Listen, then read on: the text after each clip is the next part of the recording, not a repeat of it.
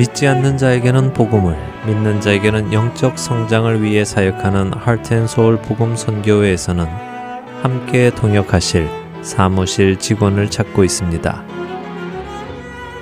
예수 그리스도의 복음을 전하는 이 일에 파트타임 혹은 풀타임으로 함께 동역하실 분들은 선교회 전화번호 602-866-8999로 연락 주시기 바랍니다.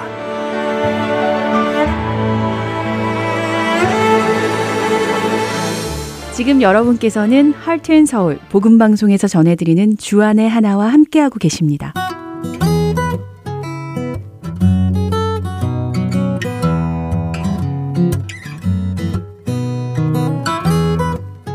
시청자 여러분 안녕하세요. 주안의 하나 4부 진행의 민경훈입니다.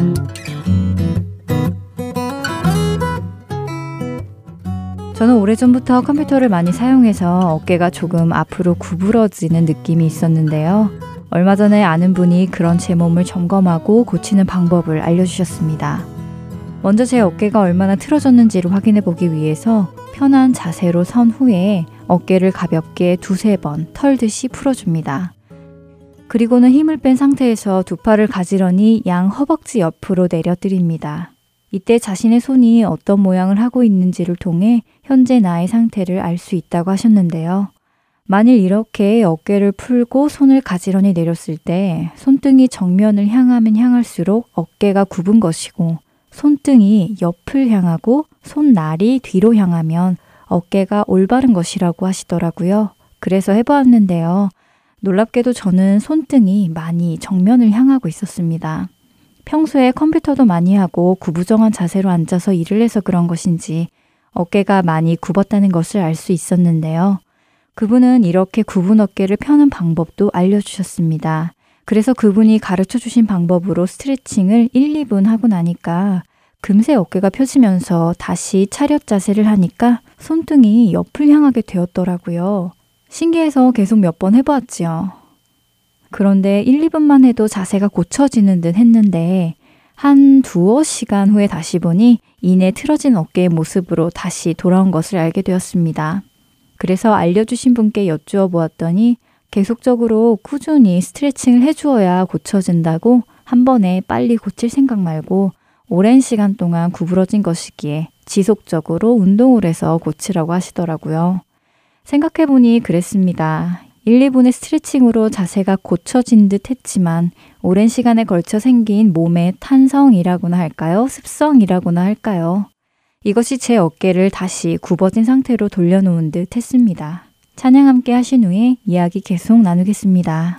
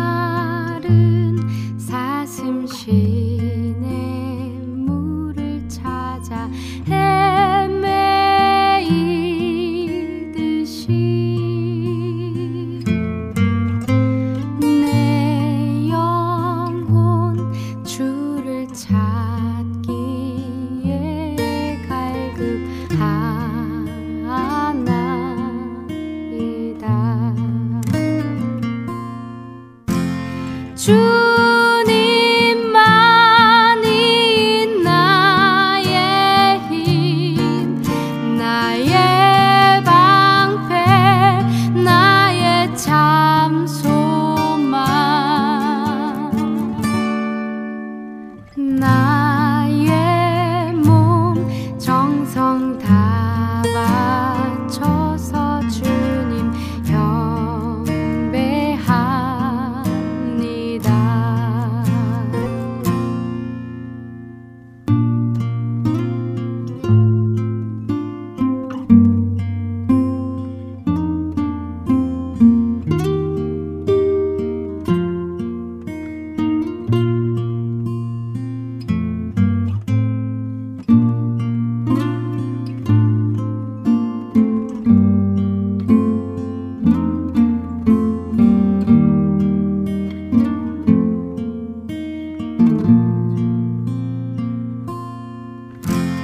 주님만이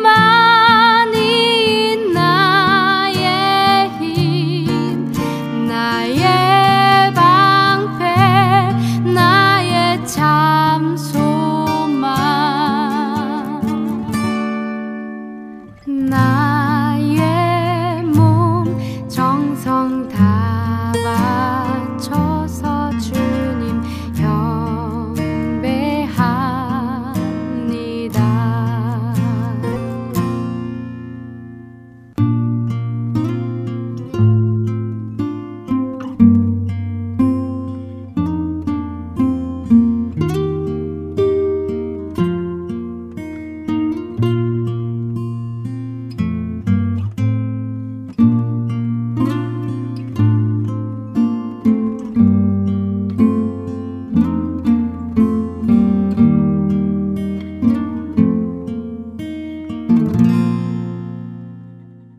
굽어진 어깨를 펴기 위해 스트레칭을 시작했는데요. 스트레칭을 하고 난 후 몸 상태를 체크해보면 어깨가 금세 펴진 것을 알 수 있었습니다. 하지만 시간이 조금 지나자 저의 어깨는 다시 원래 상태로 되돌아갔는데요. 아무래도 오랫동안 굽은 자세로 일을 해왔기 때문인지 제 몸은 그 익숙함에서 쉽게 벗어나지 못하는 것 같았습니다. 마치 반으로 접어놓은 고무 토막이 손을 놓으면 다시 원상태로 되돌아가듯이 말입니다. 이러한 성질을 전문 용어로는 탄성이라고 부르지요. 외부로부터 힘을 받을 때 탄력을 나타내는 성질이라고 합니다. 그런데 이 탄성을 보면요. 마치 우리의 죄성과 참 많이 닮았다 하는 생각을 하게 됩니다. 죄 안에서 태어나고 죄 속에서 살던 우리를 예수 그리스도께서 그분의 보혈의 피로 죄를 사해 주시고 의롭다고 칭해 주셔서 의인의 자리로 옮겨졌음에도 불구하고 우리의 죄성은 탄성이 있어서 그런지 여전히 우리를 예전의 모습으로 되돌려 놓으려는 듯 합니다. 그래서 우리 안에는 늘 이 치열한 전쟁이 벌어지고 있는데요. 여러분 안에도 이 치열한 전쟁이 날마다 일어나고 있지는 않으신가요? 하나님의 말씀을 따라 살고 싶어하는 나의 내면 속의 생각과 여전히 내 육신의 것들을 쫓고 싶어하는 나의 정욕과의 전쟁 말입니다. 이런 말을 들어본 적이 있었는데요. 우리의 육신에는 죄성이 있기 때문에 우리가 이 육신을 온전히 벗을 때까지 우리는 결코 죄에서 자유할 수 없고 죄를 지으며 산다라는 말이요. 어떻게 들어보면 맞는 말 같기도 합니다. 더군다나 자신과의 전쟁, 죄와의 전쟁에서 실패할 때는 그 말이 더 맞는 것 같이 들리기도 하고요. 그러나 성경도 그렇게 말씀하실까요? 우리가 어떻게 생각하느냐보다 더 중요한 것은 성경이 무엇라 말씀하시느냐 하는 것일 텐데요. 예수님께서는 38년 된 병자를 고쳐주신 후에 또 가늠하다가 잡혀온 여인을 용서해 주신 후에 동일하게 말씀하십니다. 다시는 죄를 범하지 말라고요. 만일 우리가 우리의 육신을 벗을 때까지 죄에서 벗어날 수 없는 것이 사실이라면 예수님께서는 불가능한 일을 요구하고 계시는 것일 것입니다. 하지만 예수님께서 그러실 리는 없으시지요. 또한 로마서 6장도 우리가 죄에서 자유하게 된 것을 말씀하시는데요. 하나님께 감사하리로다. 너희가 본래 죄의 종이더니 너희에게 전하여 준 바 교훈의 본을 마음으로 순종하여 죄로부터 해방되어 의에게 종이 되었느니라. 로마서 6장 17절과 18절의 말씀입니다. 성경은 우리가 죄에서 자유할 수 있음을 또 자유하게 하셨음을 말씀하고 계십니다.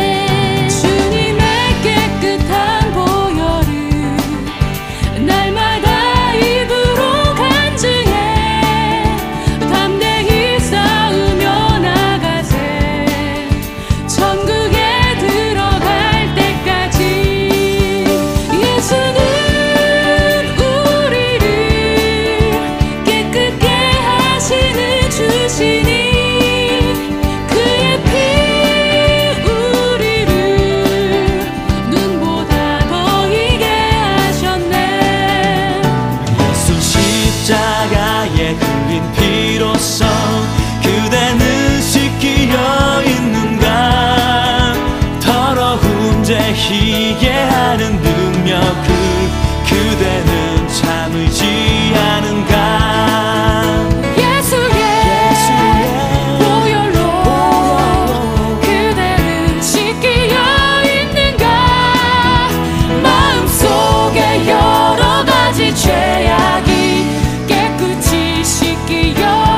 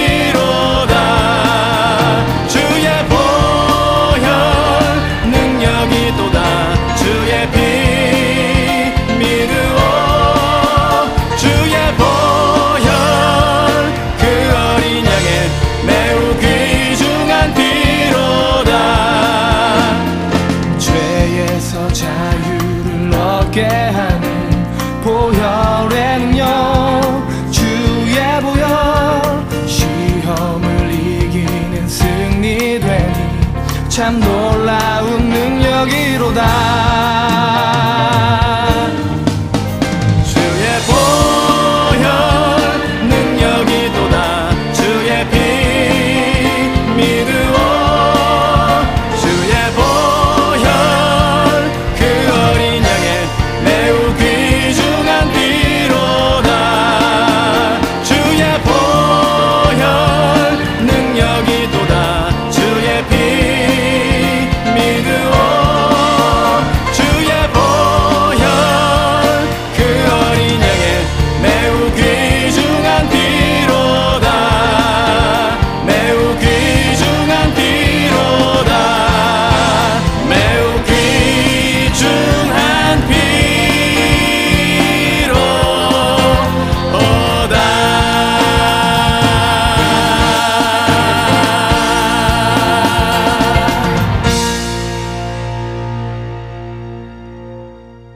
강의로 이어집니다.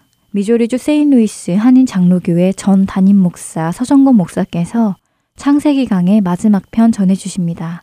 은혜의 시간 되시길 바랍니다.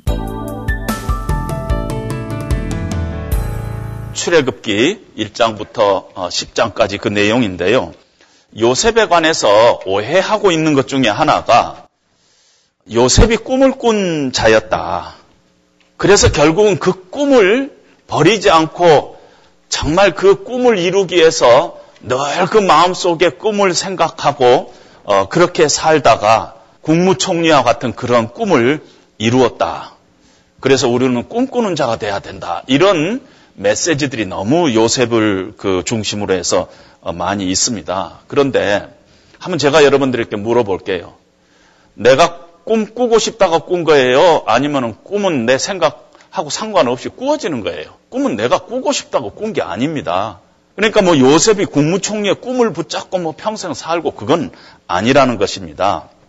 요셉이 꿈을 붙잡고 국무총리의 성공적인 삶을 살았다는 성공적인 이야기가 아니라 어떻게 하나님께서 한 인간의 꿈을 어느 때는 부셔가면서까지 하나님의 꿈을 이루어 가시는가 하는 것을 성경이 요셉을 통해서 우리에게 보여주고 있습니다. 그래서 하나님의 그 계시, 하나님께서 어떤 생각을 하고 계시는가, 하나님의 마음속에 무엇이 있는가를 요셉이라는 일생을 통해서 그림자처럼 우리에게 보여주고 우리가 그것을 믿음으로 화답하도록 하나님께서 말씀하신다는 것입니다. 요셉의 꿈 얘기를 하기 전에 창세기 37장에 보면은 야곱의 족보는 이러하니라. 그러면은 그 다음에 무슨 얘기가 나와야 되냐면 야곱의 얘기가 나와야 되는데 요셉 얘기가 나옵니다. 그 말은 뭐냐면은 야곱의 족보는 이러하니라 하고 요셉의 이야기가 쫙 나온다는 이야기는 굉장히 요셉의 이야기가 중요한 이야기다, 우리에게 중요한 이야기다 하는 것을 1차적으로 우리에게 이야기를 합니다. 야곱의 족보는 이러하니라 하면서 야곱이 꾼 꿈을 이야기를 하는데, 창세기 27장에 야곱이 요셉에게 축복한 내용을 이야기를 하고 있습니다. 27장에 보면 만민이 너를 섬기고 열국이 내게 굴복하리니 네가 형제들의 주가 되고 네 어머니의 아들들이 내게 굴복하며, 요셉의 이야기를 하면서 야곱의 족보를 먼저 이야기를 하는데, 야곱이 하나님 앞에서 받은 어떤 계시적인 축복을 이야기를 합니다. 근데 그 이상하게 야곱이 받은 그 축복의 내용이 요셉이 꾼 꿈하고 비슷하다는 것입니다. 만민이 너를 섬기고 열국이 네게 굴복하리니 네가 형제들의 주가 되고 내 어머니의 아들들이 내게 굴복하며, 마치 요셉이 꾼 꿈과 비슷한데, 이게 어떻게 야곱에게 주신 하나님의 어떤 축복의 내용이냐는 것이에요. 왜냐하면은 야곱에게는 형 에사가 하나뿐이에요. 그러니까 네가 형제들의 주가 되고 이렇게 복수로 쓰면 안 됩니다. 네 어머니 아들들 이렇게도 이야기하면 안 돼요. 단수를 써야지 맞는데, 야곱에게 어떤 축복을 내리면서 그 내용이 요셉이 꾼 꿈하고 비슷한데 야곱의 이야기는 아니라는 거예요. 이 축복이 야곱에게서 이루어지는 것이 아니라 요셉의 때에 이루어질 내용을 지금 야곱에게 아버지 이삭이 축복하는 내용 속에 있다는 것입니다. 그래서 요셉의 꿈은 요셉이 꾼 꿈이 아니에요. 야곱이 받은 축복은 야곱 자신을 위해서 받은 축복이 아니에요. 유다에게 내린 아버지의 어떤 유언은 유다한테만 이루어지는 것이 아니라 유다의 후손으로 오실 메시아 그리스도에 관한 예언을 지금 성경은 하고 있다는 것입니다. 그래서 갈라디아서 3장 15, 16절에는 이 약속들은 아브라함과 그 자손에게 말씀하신 것인데 여럿을 가리켜 그 자손들이라고 하지 아니하시고 오직 한 사람을 가리켜 네 자손이라 하였으니 곧 그리스도라. 이 모든 꿈이 그리스도에 와서 이루어지면서 그 전에 했던 어떤 축복, 꿈의 내용, 유언, 이 모든 것들이 앞으로 오실 메시아에 대한 그림자다 하는 것을 성경이 얘기를 하고 있다는 것입니다. 장래 오실 메시아에 관한 예언적인 계시를 요셉의 꿈을 통해서 하나님께서 지금 보여주시고 있다는 것입니다. 온 천하에 기근이 들었습니다. 요셉의 고향 가나안 땅에도 기근이 들었어요. 그래서 야곱이 아들들을 불러가지고 애굽에 양식이 있다는 데 가서 양식을 가서 얻어와라. 그래가지고 형들이 요셉 앞에 가서 절을 합니다. 요셉이 보니까 형들이에요. 그때까지 요셉이 자기가 그 꾼 꿈을 사실은 잊고 있었어요. 42장 9절에 요셉이 그들에게 대하여 꾼 꿈을 생각하고, 이 생각하고라는 단어가 자카르라는 단어를 쓰고 있는데 잊어버렸던 기억을 되살린다는 거예요. 잊고 있었어요. 갑자기 형들이 찾아와 갖고 다 자기 앞에 절을 하는 그것을 보고, 아, 그때서야 꿈이 다시 이렇게 생각나면서, 아, 이 일이 하나님이 계획하신 거구나, 하나님이 하신 일이구나, 그렇게 생각을 했다, 이렇게 우리는 봐야 합니다. 형제들의 미움을 사고 은 20냥에 팔려 배신당하고 모함당하고 옥에 갇혀서 순환당하고, 그러나 결국은 자기를 판 자들을 구원하시는 예수님의 이야기가 요셉의 일생에 계시적으로 우리에게 보여주고 있다는 것입니다. 요셉이 창세기 50장 19절 20절에 보면 그의 형들이 또 친히 와서 요셉의 앞에 엎드려 이르되 우리는 당신의 종들이니이다. 요셉이 그들에게 이르되 두려워하지 마소서, 내가 하나님을 대신하리이까. 당신들은 나를 해하려 하였으나 하나님은 그것을 선으로 바꾸사 오늘과 같이 많은 백성의 생명을 구원하게 하셨다는 것입니다. 어떤 용서와 생명과 회복이라는 단어가 여기에 중점적으로 드러나고 있는데요. 이거는 결국은 십자가에서 나타난 복입니다. 하나님의 아들이 자기들을 핍박했던 그 이 가해자들을 향해서 아버지여 저들의 죄를 용서하여 주시옵소서 하고 정말 대속의 죽음을 당하시고 그들을 용서하시고 그들에게 생명 주시고 하나님의 아들로서 회복시켜 주시는 그런 예수님의 구속의 역사 이 얘기가 이 안에 숨어 있다는 것입니다. 창세기의 결론은 창세기 50장 21절에 보면 당신들은 두려워하지 마소서 내가 당신들과 당신들의 자녀를 기르리이다 하고 그들을 간곡한 말로 위로하였더라. 창세기 전체를 보면 아담이 범죄하고 가인이 살인을 하고 노아 시절의 교만과 불신과 바벨탑과 아브라함의 실수와 이삭의 불순종과 야곱의 꾀, 그 수많은 인간들의 죄가 있어요. 그런데 맏아들인 예수님께서 대신해서 우리에게 생명을 주셨다는 얘기예요.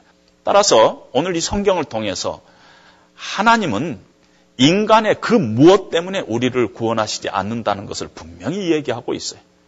철저하게 부도덕하고 하나님을 거역하고 신실하지 못하고 실패와 무너짐의 그 현장에 있는 자들 가운데서 하나님께서 하나님의 구원의 역사를 이루고 가고 있다는 것을 우리는 다시 한번 볼 수가 있습니다. 요셉의 일생은 이렇게 보면 고난의 삶이었어요.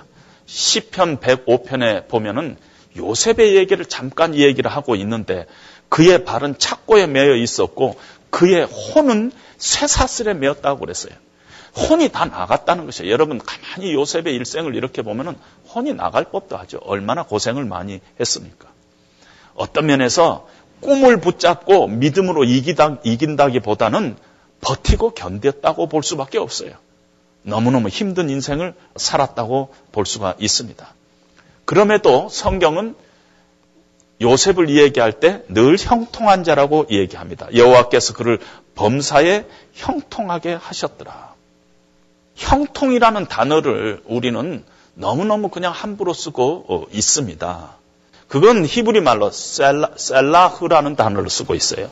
언제든지 우리가 생각하는 형통, 일이 잘 되고 뭐가 이렇게 계획대로 되고 승승장구하고 번영하고 이건 셀라흐라 쓰고 있는데 성경이 요셉이 하나님과 여호와께서 그를 범사에 형통하게 하시더라 할 때 그 형통이라는 단어는 찰라흐라는 단어를 특별한 다른 단어를 쓰고 있어요.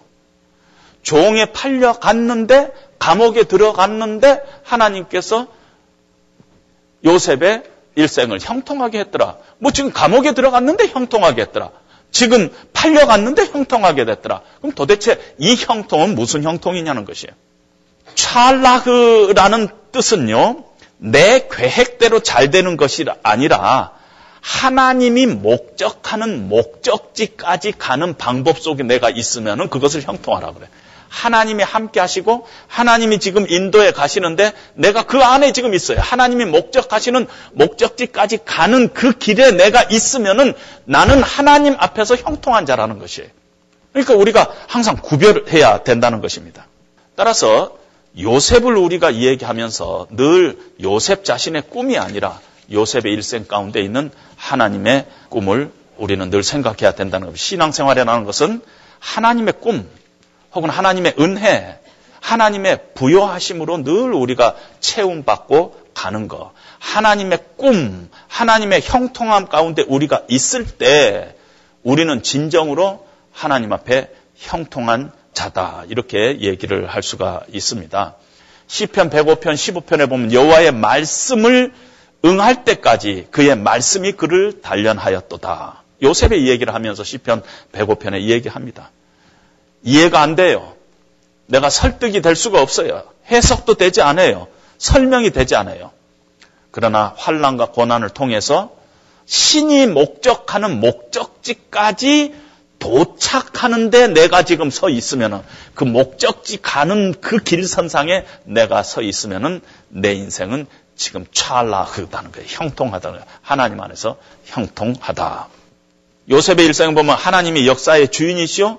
내 인생의 주관자다 하는 그런 고백이 있습니다. 창세기 45장 5절 8절 보면은 하나님이 생명을 구원하시려고 나를 당신들 앞서 보내셨나이다. 하나님이 큰 구원으로 당신들의 생명을 보존하고 당신들의 후손을 세상에 두시려고 나를 당신들 앞서 보내셨나니 그런즉 나를 이리로 보낸 자는 당신들이 아니요 하나님이시라. 하나님이 하나님의 그 절대 주권을 인정하고 있습니다. 그리고 나는 하나님의 선택된 도구다 하는 그런 고백이 있습니다. 당신들이 후손을 세상에 보내려고 나를 당신들 앞서 보내셨나니 그런즉 나를 이리로 보낸 자는 당신들이 아니요 하나님이시라. 하나님이 나로 바로의 아비를 삼으시며 애굽 땅의 치리자로 삼으셨나이다. 자기는 지금 피해자인데도 불구하고 하나님의 섭리의 도구다. 하나님은 나를 사용하신다. 이렇게 고백하고 있습니다. 결국은 우리가 하나님 앞에 형통한 자로 서는 이유는요. 우리를 형통케 하시고 우리를 결국은 하나님의 복의 근원으로 삼아서 세상을 축복하고 사람을 축복하는 그런 사람으로 하나님께서 삼기 위함이라 하는 것입니다. 요셉은 말씀의 사람이었고 믿음의 사람이었어요. 시편 105편 보면 여호와의 말씀이 저를 단련하였도다. 요셉의 일생에 우리는 자세히 모르지만 하나님의 말씀이 저를 단련했다고 성경이 증언하고 있습니다. 창세기 50장 24, 25절에 보면은 나는 주구나 하나님이 너희를 권고하시고 너희를 이 땅에서 인도하여 내사 아브라함과 이삭과 야곱에게 맹세하신 땅에 이르게 하시리라. 너희는 내 해골을 메고 올라가겠다 하라. 하나님의 언약의 말씀을 붙잡습니다. 창세기 15장 15절의 말씀 붙잡고 마지막에 자녀들에게 유언을 하는데 나를 이곳에서 장래 지내지 말고 나의 시신을 해골을 메고 올라가서 하나님께서 말씀하시는 그 땅, 우리에게 주시기로 약속하신 그 땅에 가서 나를 장래 지내라고 얘기를 합니다. 요셉의 일생을 한 센텐스로 이야기할 때 요셉은 믿음으로 살았다. 그런데 믿음이 도대체 어떤 믿음이냐? 요셉의 일생 가운데 가장 중요한 믿음이 뭐냐면은 임종시에 이스라엘 자손들이 떠날 것을 말하고 또 자기 뼈를 위하여 명했다는 것이에요. 나를 해골을 메고 올라가서 저쪽에 가서 나를 장래 지내라. 그 이유가 하나님의 말씀 때문이었어요. 하나님이 그렇게 하라는 말씀 때문에 죽으면서 유언하면서 그 말씀 붙잡고 하나님의 언약 붙잡고 이대로 시행하도록 하라 하는 것이 요셉의 일생 통틀어서 히브리서 기자는 그걸 믿음으로 이렇게 보고 있습니다. 창세기 41장 38절 보면 바로가 그의 신하에게 이르되 이와 같이 하나님의 영에 감동된 사람을 우리가 어찌 찾을 수 있으리요. 요셉의 일생 속에 하나님의 영에 감동된 사람, 하나님의 말씀으로 단련된 사람, 믿음으로 하나님을 약속을 붙잡는 사람, 하나님의 절대적인 주권을 인정하고 역사의 주인이 하나님이시요 인생의 주관자, 우리 인생의 주관자가 하나님이신 것을 붙잡고 살아가는 그런 요셉의 모습을 우리가 좀 볼 수가 있습니다. 감옥에 있는 본 회퍼 목사님이 친구에게 쓴 본 회퍼 목사님의 감옥으로부터 온 편지인가 그런 책이 있죠. 거기에 보면은 우리는 지금 나는 하나님 없이 하나님과 함께 하나님 앞에서 살고 있다. 감옥에 있죠. 하나님 없는 것 같아요. 그렇죠? 그러나 하나님 앞에서 하나님과 함께 나는 지금 살고 있다. 그 어떻게 보면은 우리 인생이 그런 거 아니겠어요? 하나님이 늘 우리하고 함께 같이 있고 그런 것 같아요? 하나님 없는 것 같은 상황인데 하나님 앞에서 하나님과 함께 우리도 살아가고 있는 그런 모습을 봅니다. 창세기 46장 8절에 보면은 애굽으로 내려간 이스라엘 가족의 이름은 이러하니라 하면서 창세기 애굽으로 내려간 이스라엘 가족들의 이름을 쭉 이렇게 얘기합니다. 그런데 출애굽기 1장 1절에 보면은 야곱과 함께 각각 자기 가족을 데리고 애굽에 이른 이스라엘 아들들의 이름은 이러하니라. 이렇게 연결이 되어 있습니다. 야곱과 함께 각각 자기 가족을 데리고 애굽에 이른 이스라엘의 아들들. 바로 하나님께서 야곱의 이름을 이스라엘로 바꿔주셨죠. 새 언약의 이름이죠. 400년 동안 이스라엘 백성들은 애굽의 종살이에 있었지만은 네 자손이 땅에 티끌같이 되리라 하는 하나님의 그 약속을 하나님께서 그 기간 동안 이루어 가고 있는 기간이었어요. 그 땅으로 내려가게 하시는 분은 하나님이 있었어요.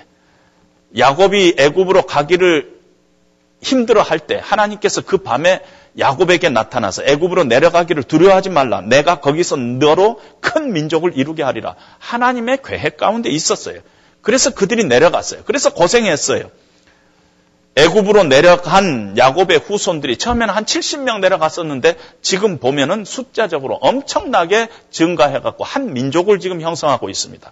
바로 이 사건, 이 출애굽기 다음에 민수기에 보면 거의 200만 가까이 민족이 형성되고 있어. 400년 동안 하나님께서 너로 큰 민족을 이루리라 한 그 하나님의 계획이 그 애굽 땅에서 이루어지고 있습니다. 출애굽기 1장 7절에 보면 이스라엘 자손이 생육하고 불어나 번성하고 매우 강하여 온 땅에 가득하게 되었더라. 그런데 새 왕이 나타났어요. 이스라엘 족속이 급격히 증가하니까 근심거리가 된 거예요. 이미그랜트, 이민자들이 너무너무 이렇게 커지니까 걱정이 돼가지고 산하 제한 정책을 시도합니다.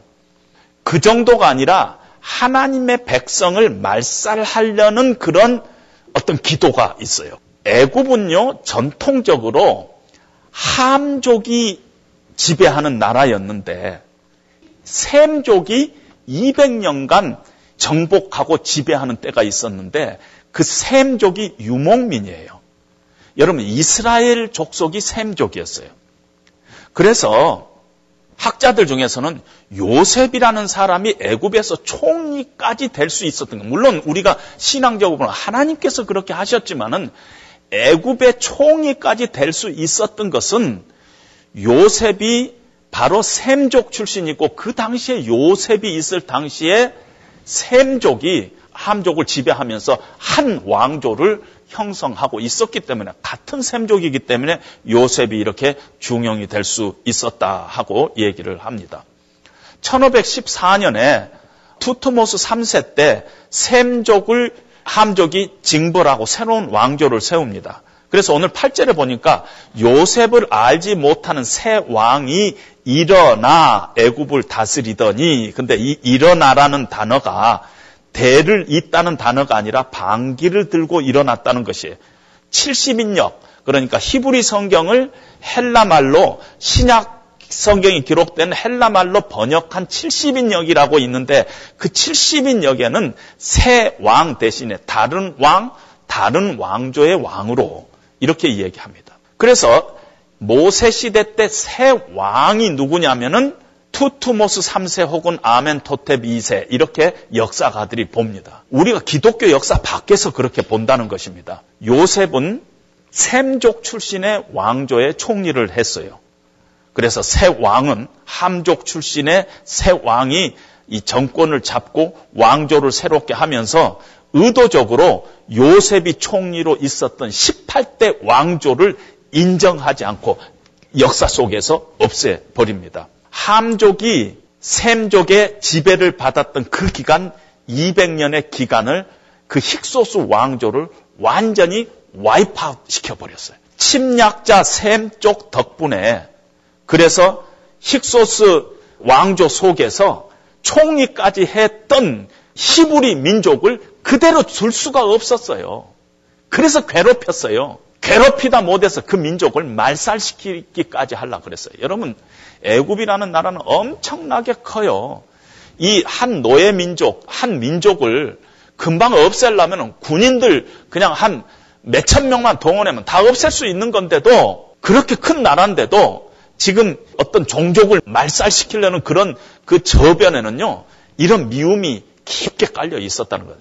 출애굽기 2장에서는 모세가 출생하고 하수에 떠내보내고 바로 공주의 양자가 됐고 모세의 이름이 건져내는 자, 건져내는 자다. 자기 백성을 애굽에서부터 건져내 가나안으로 인도할 사명을 가진 자로 하나님께서 세우십니다. 하나님이 모세를 그 84때 만납니다. 그러는데 40년 후에 만나는데 호렙산 떨기나무 불꽃 아래에서 하나님 만나고 소명을 하는 거 우리가 잘 알고 있습니다. 출애굽 사건은요, 우리가 분명히 알 것은 모세라는 위대한 지도자의 이야기가 아니라는 것입니다. 하나님께서 이 민족을 구원하시겠다고 430년 전에 아브라함에게 언약했던 일, 그 일을 한 사람 모세를 통해서 모세가 정말 나약하고 80년 동안 아무것도 할 수 없는 처가살이 하면서 목동으로 지내고 있던 그 모세를 하나님께서 기억하시고 오랫동안 기억하시고 하나님의 때에 하나님의 역사의 경륜을 일으키는 언약에 하나님께서 신실하게 그 일을 이루어 가시고 있는 모습을 우리는 볼 수 있다는 것입니다. 출애굽기 3장에 뭐 하나님의 이름이 나옵니다. 영어로 보면 I am who I am, 나는 스스로 있는 자다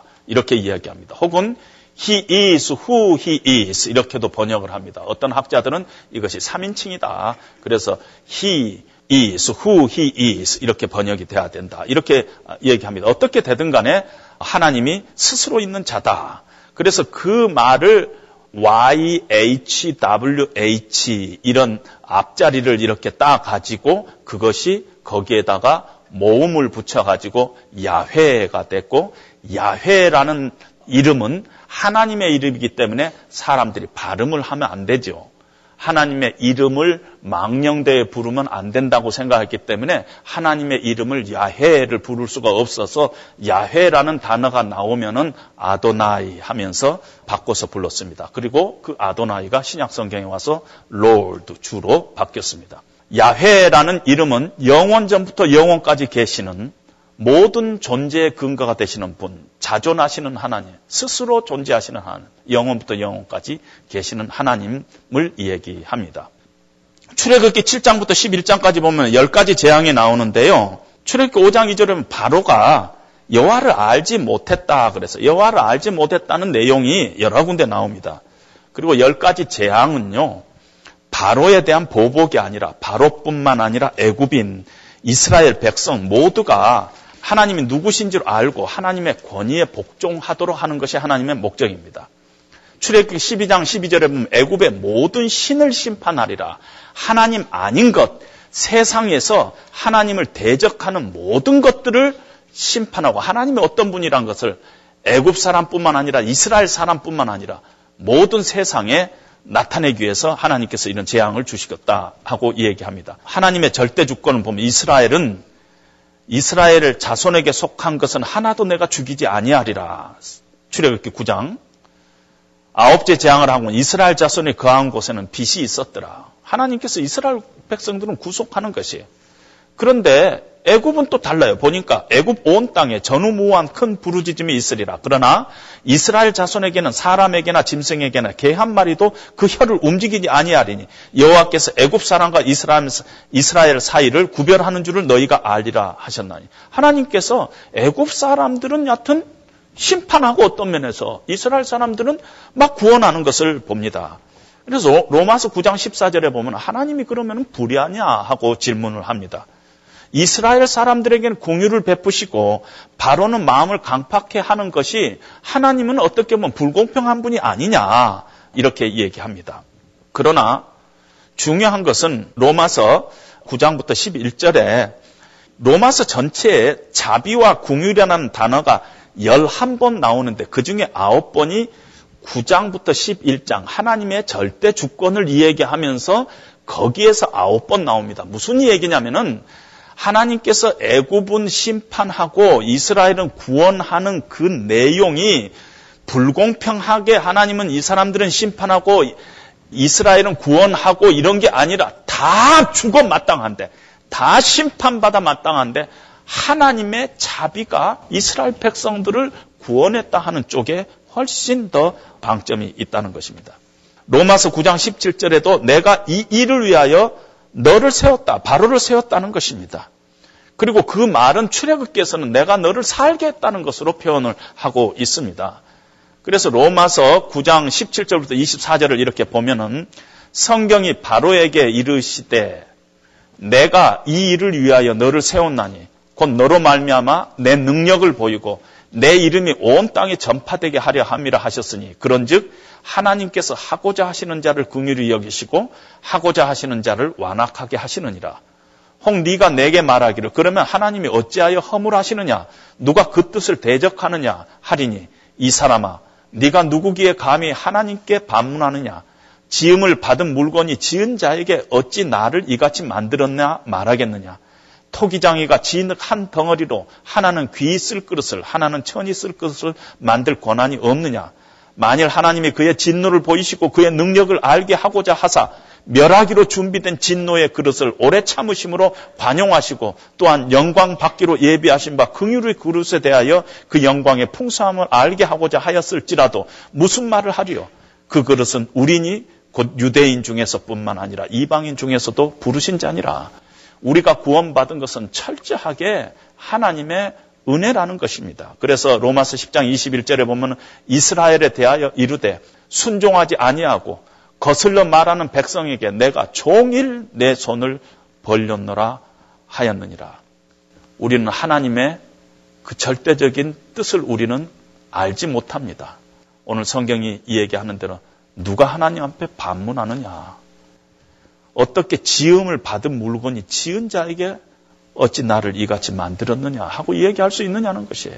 우리를 부족한데도 하나님의 나라의 백성으로 삼아주신 하나님의 그 은혜 그것만 우리가 감사하고 고맙고 그렇게 여기라는 것이에요. 그것이 오늘 우리가 출애굽을 통해서 우리가 좀 검토해 볼 내용인 것입니다.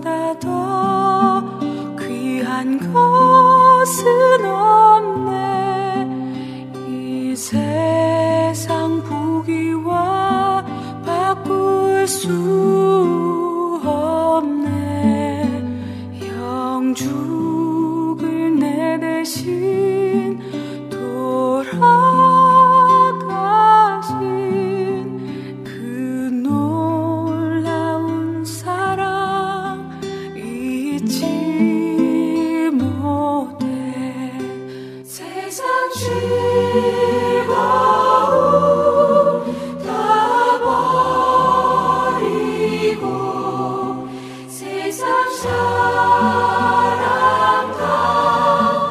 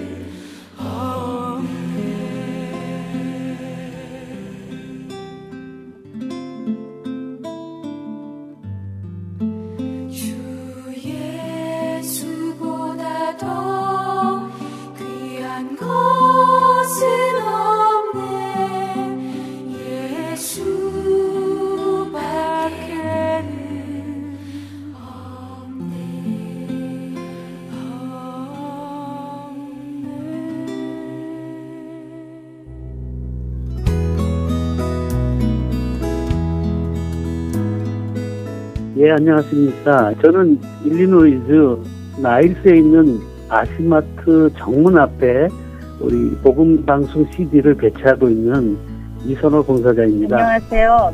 맨티시테네시파겐샵 오리엔탈 마켓을 하는 신종순입니다. 네, 저는 버지니어 세나빌 지역의 김영배입니다. 안녕하세요. 뉴저지 포트리에서 최준석 자원봉사자입니다. 예수 그리스도의 구원의 복음은 복음을 전달받은 사람들을 통해 끊임없이 전해져 갑니다. 여러분도 복음의 전달자가 되실 수 있습니다. 복음 전파 사역에 동참하실 분들은 전화번호 602-866-8999로 연락 주시기 바랍니다.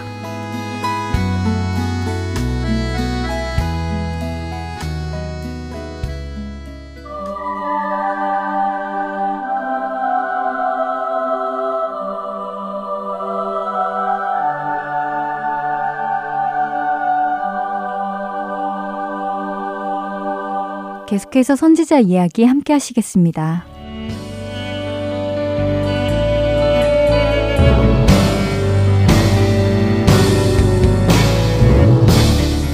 시청자 여러분 안녕하세요. 선지자 이야기 진행의 민경은입니다. 안녕하세요. 최소영입니다. 네, 지난 시간까지 스바냐, 예레미야, 오바댜 그리고 요엘 선지자 등 예루살렘 멸망기에 활동했던 선지자들을 공부하였습니다. 이제 남유다 멸망 후 바벨론 포로 시기 그리고 70년 후 다시 남유다 땅으로 돌아오는 포로 귀환 시기 이렇게만 남게 되었는데요. 네, 선지자 이야기. 처음에 이스라엘의 분열 왕국 시대부터 시작하여 남유다가 멸망하기까지 시대적 흐름에 맞춰 그때그때 활동했던 선지자들을 살펴보았는데요. 말씀하신 대로 이제 바벨론 포로 시대와 포로 귀환 시대의 선지자들이 남아 있습니다. 끝까지 함께 힘을 내어 선지서 공부를 마치기를 바라면서요. 오늘도 새로운 선지자에 대해 공부해 보려고 합니다.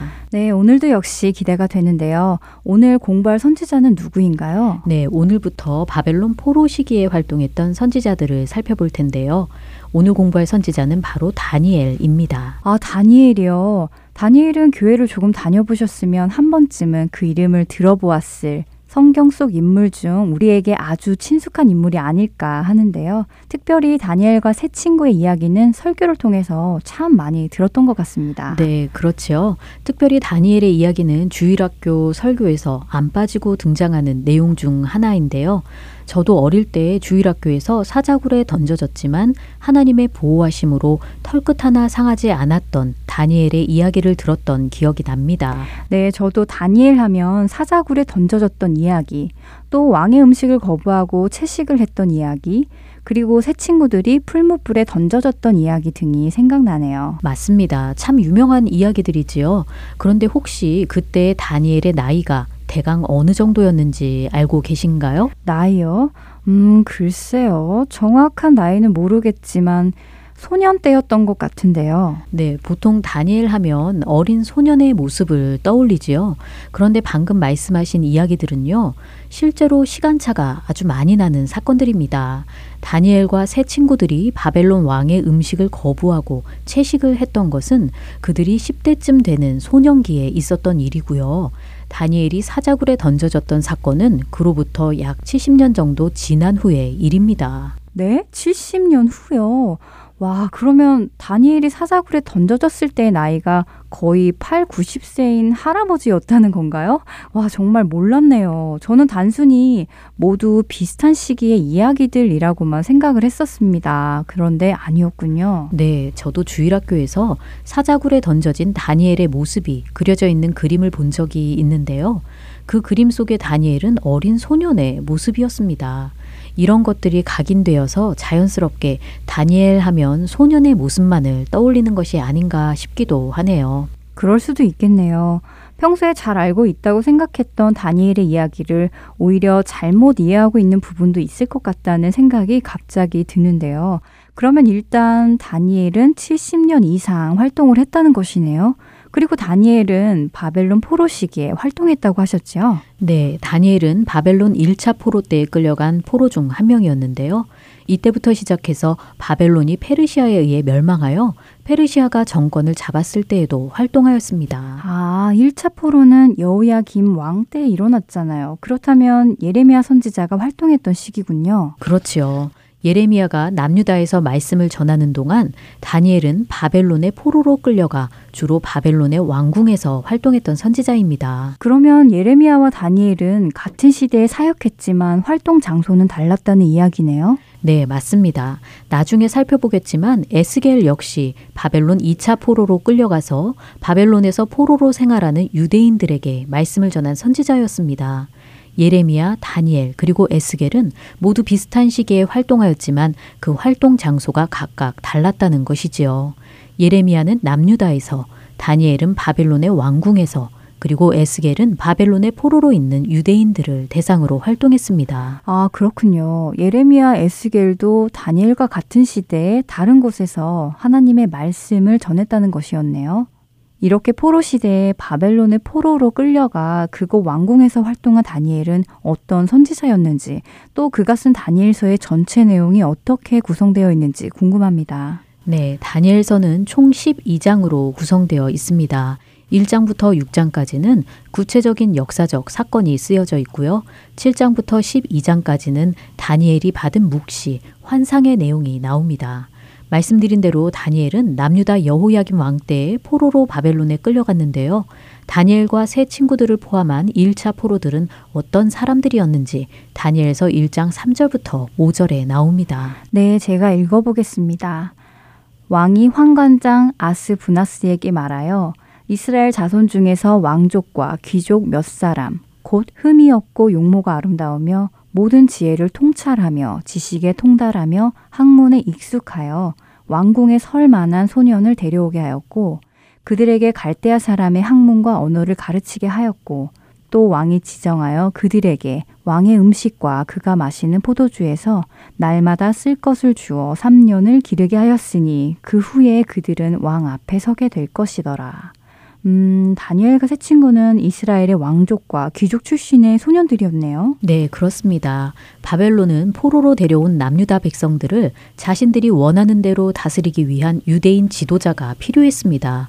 그래서 용모가 아름답고 또 지식과 학문이 뛰어난 소년들을 데려다가 바벨론의 학문과 언어를 가르쳐서 자신들에게 충성할 지도자로 만드는 방법을 택합니다. 그렇군요. 바벨론 느부갓네살 왕이 바벨론에 음식을 주고 바벨론의 학문과 언어를 가르치려고 하는 것은 완전히 바벨론 사람으로 만들려고 한 의도적인 행동인가요? 네, 맞습니다. 바벨론은 포로로 끌려온 그들을 자신들의 통치 아래 두고 싶어 했지요. 그래서 바벨론의 왕 느부갓네살은 포로들의 종교적, 문화적 정체성을 다 없애버리고 그들을 바벨론화시켜서 바벨론을 의존하게 만들려고 했습니다. 왕의 음식을 주며 하나님과 관련된 그들의 이름을 빼앗고 대신 바벨론식 신들과 관련된 이름을 지어주기도 했습니다. 다니엘과 세 친구들의 바벨론식 이름이 1장 6절과 7절에 나오지요. 아, 그렇네요. 환관장이 그들의 이름을 고쳐 다니엘은 벨드사살, 하나냐는 사드락, 미사엘은 메삭, 아사랴는 아벳누고라 하였다고 나오네요. 네, 그리고 왕의 음식을 준 것은 이 음식을 먹으며 왕으로부터 온 음식이라는 것을 심어주기 위함이었다고 합니다. 그럼으로써 바벨론 왕을 섬기고 의지하게 하려는 것이지요. 아, 그래요? 왕의 음식을 먹는 것도 이렇게 큰 의미가 있는 줄은 몰랐네요. 조금 무서운 생각까지 듭니다. 모든 면에서 하나님의 백성이라는 정체성을 잃어버리게 하고 바벨론화 시키려 하다니요. 그런데 1장에 보면 다니엘이 왕의 음식과 그가 마시는 포도주로 자기를 더럽히지 않게 해달라고 요청하는 말씀이 나오잖아요. 아마 이런 이유에서 그렇게 거부한 것인가요? 네, 다니엘과 세 친구는 바벨론 문화의 유혹에 빠지지 않도록 자신을 보호하기 위해 왕의 상에서 나오는 호화로운 음식을 피했던 것 같습니다. 그렇게 함으로써 자신들은 하나님의 백성이며 바벨론이 아닌 하나님을 의존하고 있음을 나타낸 것이지요. 그렇군요. 뭐 음식 정도는 어때 하고 지나칠 수도 있었을 텐데요. 포로의 신분으로 있으면서 바벨론 왕을 두려워하지 않고 하나님을 두려워하는 담대한 믿음의 모습이 참 대단하다고 생각됩니다. 네, 그리고 1장 17절을 보면요. 하나님은 다니엘과 세 친구들에게 지혜를 주시고 학문을 깨닫게 하시며 다니엘은 모든 환상과 꿈을 깨달아 알았다고 나옵니다. 아, 다니엘과 세 친구들에게 지혜를 주시고 학문을 깨닫게 하신 이는 하나님이시라는 말씀이군요. 그렇습니다.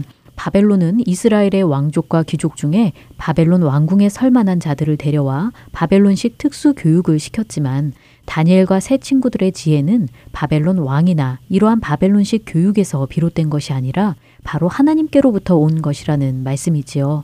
바벨론은 당시 강대국으로서 그 세력을 펴서 더 많은 나라들을 차지하고 군림하기 위해 이스라엘이라는 작은 나라를 치고 그곳에서 포로들을 데려왔습니다.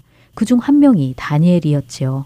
그러나 하나님은 그 속에서 하나님의 일을 이루기 위해 포로 중에 있는 다니엘을 준비시키십니다. 지혜를 주시고 환상과 꿈을 깨닫게 하시면서 말이지요. 그렇군요. 그 당시 다니엘이나 포로로 끌려간 이스라엘 사람들은 예루살렘이 무너지고 포로 신세로 바벨론에 있으면서 두렵기도 하고 또 소망이 없다고 생각할 수도 있었을 텐데요. 그러나 그렇게 보일지라도 하나님께서는 뜻하신 일들을 이루어가고 계셨다는 것이군요.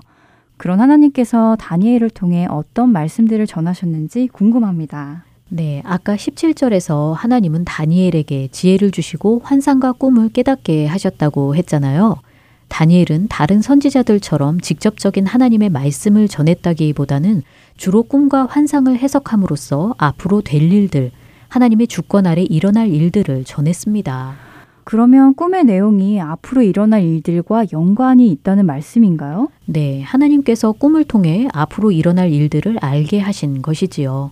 다니엘의 첫 번째 꿈 해석이 다니엘서 2장에 나오는데요. 바벨론 느부갓네살 왕이 어떤 꿈을 꾸고 그로 말미암아 번민하여 잠을 이루지 못한다고 2장 1절에 나옵니다.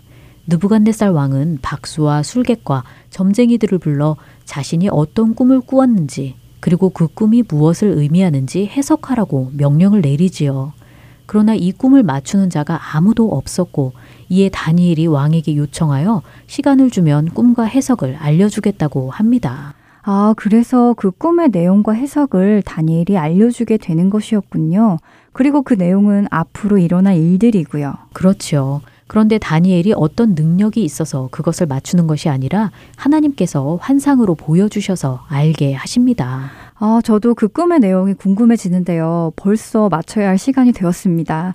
느부갓네살 왕이 꾼 꿈과 그 해석에 대한 이야기는 다음 주에 다시 나누어 보도록 하겠습니다. 선지자 이야기 오늘은 포로 시대에 바벨론 1차 포로로 끌려가 바벨론의 왕궁에서 활동했던 선지자 다니엘에 대해서 살펴보았습니다. 다음 시간에 계속해서 이야기 나누도록 하겠습니다. 여러분 안녕히 계세요. 안녕히 계세요.